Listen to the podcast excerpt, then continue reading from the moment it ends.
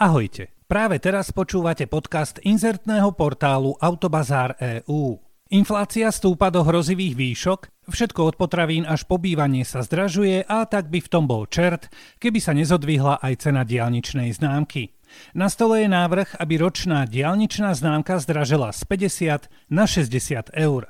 Samozrejme, že hore by išla aj mesačná zo 14 na 17 eur a 10-dňová z 10 na 12.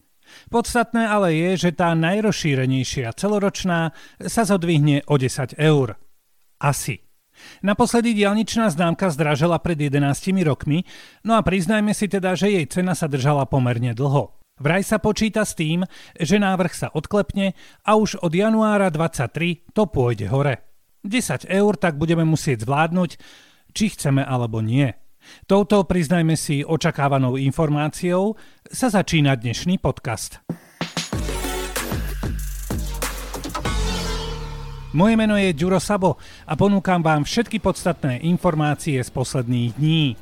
Na Autobazár EU si môžete vybrať z množstva kvalitných auto svoje a v magazíne na vás čaká veľa nových a zaujímavých správ. Poďme ďalej. Keď šoférujem a počujem húkať sirénu, okamžite sa uhýbam a zastavujem.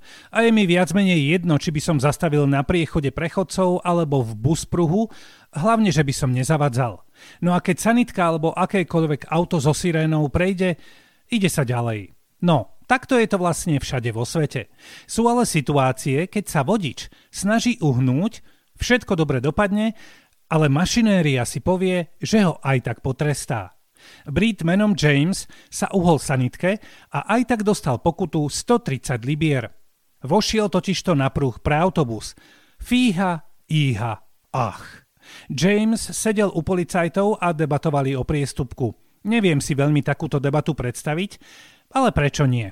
Ujo britský policajt povedal, že sanitka môže ísť v buspruhu, ale keďže tam bol James, tak zavadzal sanitke.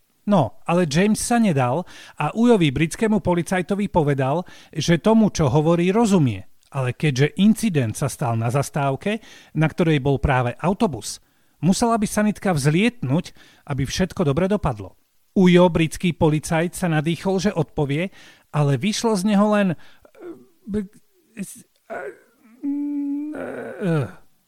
Aj tak James na polícii nepochodil a už pomaly vyťahoval peňaženku zo zadného vrecka svojich nohavíc, keď tu zázrak.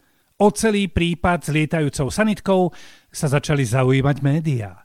No a čuduj sa svete, zrazu sa britská polícia spametala a na Facebooku vydala takéto vyhlásenie. Sme to preskúmali a pokuta bola daná neoprávnenie a sa ospravedlňujeme a bol to omyl. No, to nie je doslovná citácia, ale len ľahké parafrázovanie. Čiže ak budete mať niekedy pocit, že v takýchto situáciách ste v práve a je vám ukrivdené, pustite to médiám, jedno akým a uvidíme, či sme na tom podobne ako Spojené kráľovstvo. A prečo nie? Pokojne sa opýtajte aj v regionálnom inzertnom týždenníku.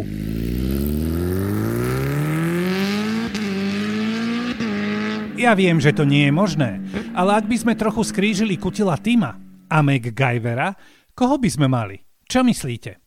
Dovolil som si požičať týchto dvoch veľmi šikovných seriálových hrdinov, aby som vám predstavil pána, ktorý si svoj skutočne starý Fiat 127 prerobil na elektroauto. Kutil týmto vedel s náradím a MacGyver zas vedel pospájať veci, ktoré zrazu fungovali úplne inak. Pán, ktorému bol benzín pridrahý, sa volá Ali Al-Saed.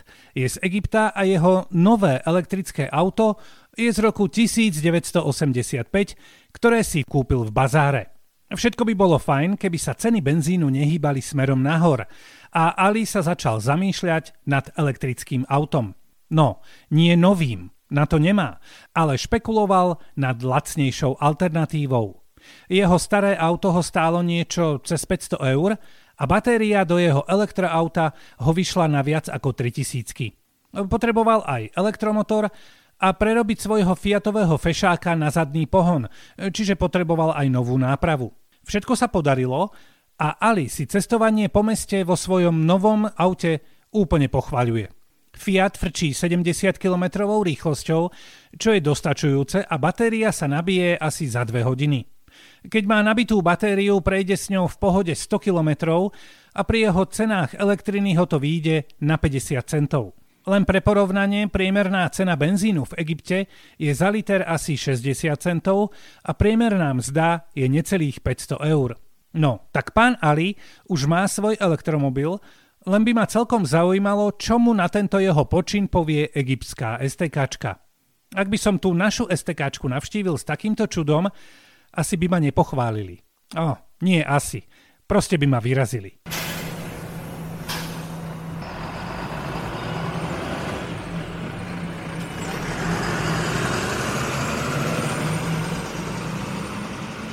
Len si to pripomeňme. Do koncernu Volkswagen patria Volkswagen, Audi, Porsche, Bentley, Bugatti, Lamborghini, Seat, Škoda, MAN, Scania a Ducati. Toto je kompletná zostava celého koncernu a na všetky jeho značky myslím už nejaký ten týždeň, odkedy je Porsche na burze. Že čo asi na to hovoria? Porsche sa na burze totiž to veľmi darí. Keď tam automobilka bola ako burzový nováčik dva týždne, tak sa s prehľadom stala najhodnotnejšou automobilkou v Európe. Uh, asi takýto povzdych bolo počuť z Volkswagenu. Ak by ste v daný moment predali všetky akcie Porsche, dostali by ste 78 miliard peňazí. Za materský Volkswagen len 72 miliard. To len je samozrejme vo veľkých úvodzovkách. Aj 72 miliard je veľmi veľa, ale menej ako Porsche. Za všetko môže obrovská lojálnosť ku značke Porsche, keď sa začali kupovať akcie. Akcie sa kupovali, ako by to bol kus histórie. Jednoducho fanúšikovia značky sa ukázali naplno. No a už teraz sa šepká, že domáci Volkswagen bude žiarliť. A celé to je nejaké zvláštne. Ako keď sa pred pár rokmi po prvých úspechoch Škody Superb hovorilo o tom, že koncern sa síce teší, ale nejako to musí utlmiť, aby sa viac predávala vlajková loď a to bol drahší Passat. No to som započul, lebo sa to akože šuškalo, aj keď mne to niekto hovoril normálne nahlas, lebo šuškať si je neslušné. No a nakoniec budú veľmi spokojní aj zamestnanci Porsche, pretože hoc ich je po celom svete zhruba 37 tisíc, každý z nich dostane vďaka nástupu na burzu celkom peknú odmenu. No, celkom peknú úplne krásnu. Rovných 3000 eur pre všetkých, čo makajú za Porsche. Zamestnancov Audi, Škody alebo Volkswagenu môže aj šlahnúť.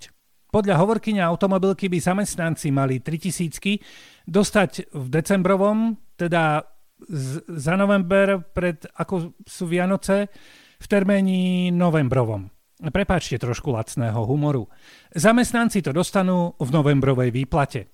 Ticho závidím, ale aj prajem. Nie peniaze, ale tú značku.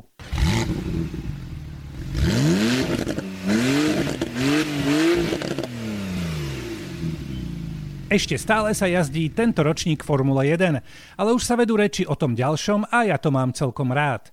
Tento rok je o titule rozhodnuté, druhý titul má Max Verstappen a tak na posledných veľkých cenách to bude len také krúženie, pretože oveľa nepôjde. Ale keďže sa v zákulisí dejú rošády pilotov na budúci rok a podobné veci, je stále o čom hovoriť. Daniel Ricciardo, jazdec McLarenu, tam po dvoch rokoch končí a jeho nedávne vyhlásenia boli, že si rok oddychne a potom sa vráti. No, fajn. Akurát, že veľa formulových odborníkov hovorí, že je to trošku riskantné, pretože počas ročnej pauzy sa skutočne môže stať všeličo. Nehovoriac o mladých dravcoch, ktorí striehnú a na každú voľnú sedačku v týme je ich niekoľko. Aj u nás už sa používa sabatikal, čiže väčšinou neplatené voľno na minimálne pol roka.